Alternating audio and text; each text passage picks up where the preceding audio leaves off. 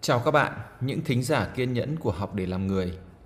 Mình đã đi đến đoạn cuối của chặng 3 trên con đường thử nghiệm làm podcast.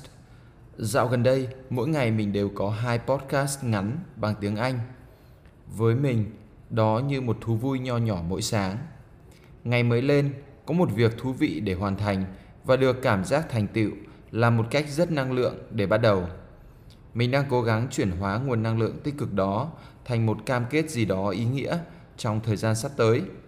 Hãy cùng chờ đợi các bạn nhé.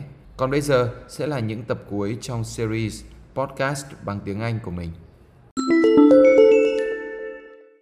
Episode 97 Tired at Times Feeling tired sometimes, feeling empty sometimes, wanting to let it go and care no more.